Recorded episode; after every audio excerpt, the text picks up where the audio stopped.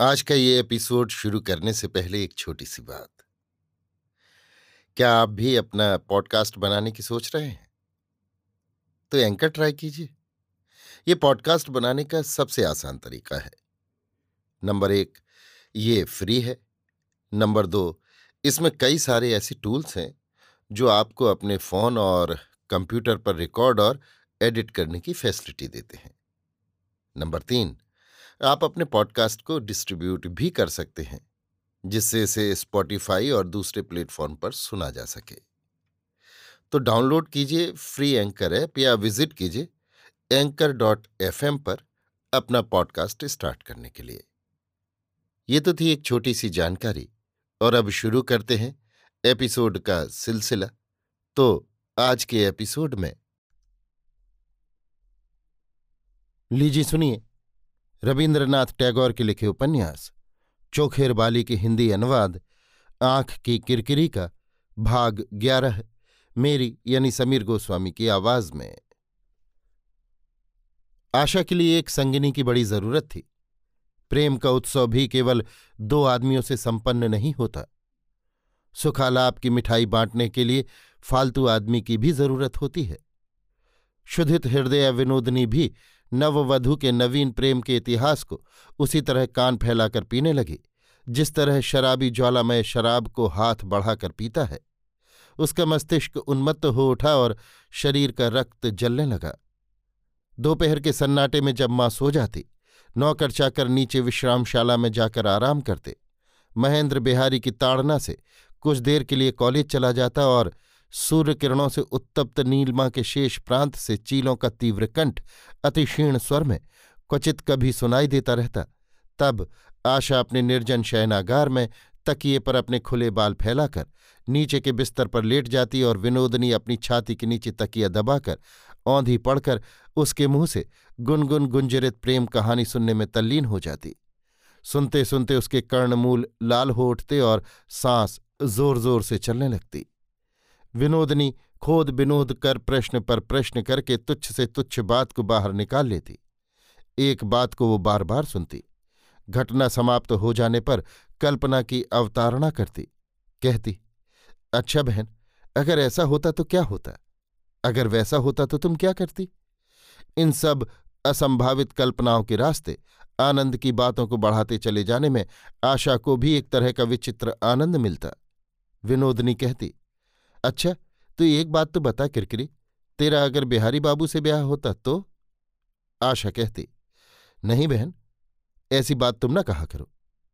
छी छी, मुझे बड़ी शर्म मालूम होती है। हाँ तुमसे अगर होता तो बड़ा अच्छा होता। तुम्हारे साथ भी तो ब्याह की बात चली थी। विनोदनी कहती, मेरे साथ तो बहुतों की बहुत बात चली थी। नहीं हुआ, सो अच्छा ही हुआ। मैं जैसी हूँ, वैसी ही अच्छी हूँ। आशा उसकी बात का प्रतिवाद करती। विनोदनी की अवस्था उससे अच्छी है। इस बात को वो कैसे मान ले? वो कहती, एक बार तुम सोच तो देखो बहन किरकिरी। अगर मेरे पति से तुम्हारा ब्याह हो जाता तो कैसा होता?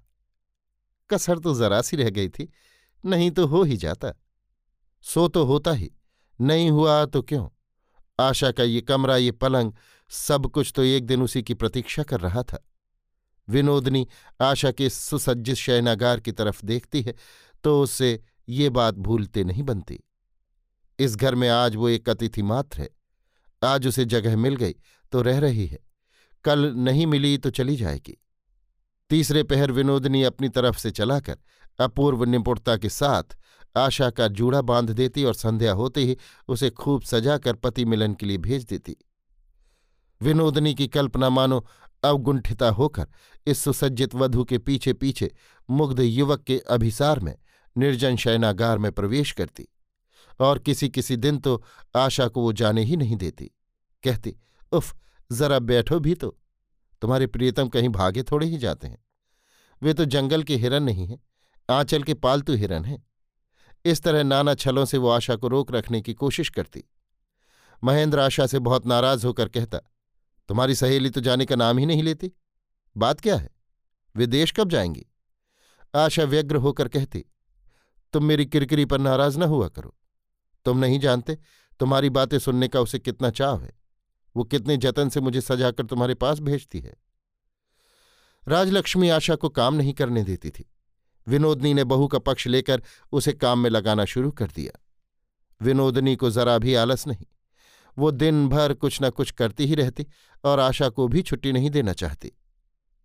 विनोदनी एक के बाद एक काम का ऐसा सिलसिला लगाए रखती कि उसमें से आशा का निकल भागना मुश्किल हो जाता और फिर इस बात की कल्पना करके कि आशा के प्रीतम छत के कोने वाले सूने कमरे में अकेले बैठे मारे गुस्से के फड़फड़ा रहे होंगे।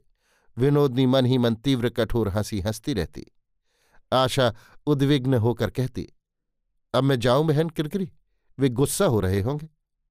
विनोदनी चट से कहती, जरा ठहरो, इसे खत्म कर जाओ, अब ज़्यादा देर नहीं होगी।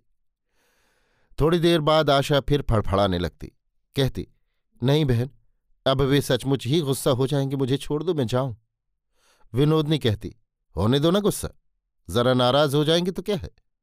प्यार के साथ नाराजी बिना मिले तो प्यार का जायका ही नहीं मिलता। साग तरकारी में नमक मिर्च के बिना क्या मज़ा है? प्यार में चटपटे मसाले की ज़रूरत पड़ती है, समझी कुछ?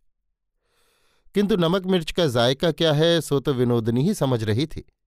सिर्फ़ साथ में उसकी तरकारी नहीं थी। उसकी नसों में मानो आग सी जल उठी। वो जिधर भी देखती है, उसकी आँखों से मानो चिनगारियाँ सी बरसने लगती हैं। विनोदनी गहरी सांस ले लेकर सोचा करती, ऐसी सुख की घर गृहस्थी ऐसे प्यार के पति, इस घर को तो मैं राजा का राज्य बना देती। ऐसे पति को तो मैं चरणों का दास बना रखती। मेरे रहते क्या इस घर की ये दशा होती? ऐसे आदमी का ऐसा हाल होने देती। मेरी जगह कहाँ तो एक दुधमुही बच्ची को खेल की गुड़िया मिली है। और इस भावावेग में सहसा वो आशा के गले से लगकर कहने लगती। बहन किरकिरी, बताओ ना बहन, कल तुमसे उनकी क्या क्या बातें हुई थी? मैंने जो तुम्हें सिखाया था वैसा किया था। सच कहती हूँ किरकिरी तुम दोनों के प्यार की बातें सुनती हूँ तो मेरी भूख प्यास सब जाती रहती है। अभी आप सुन रहे थे रविन्द्रनाथ टैगोर के लिखे उपन्यास, चोखेर बाली के हिंदी अनुवाद, आँख की किरकिरी का भाग ग्यारह, मेरी यानी समीर गोस्वामी की आवाज़ में।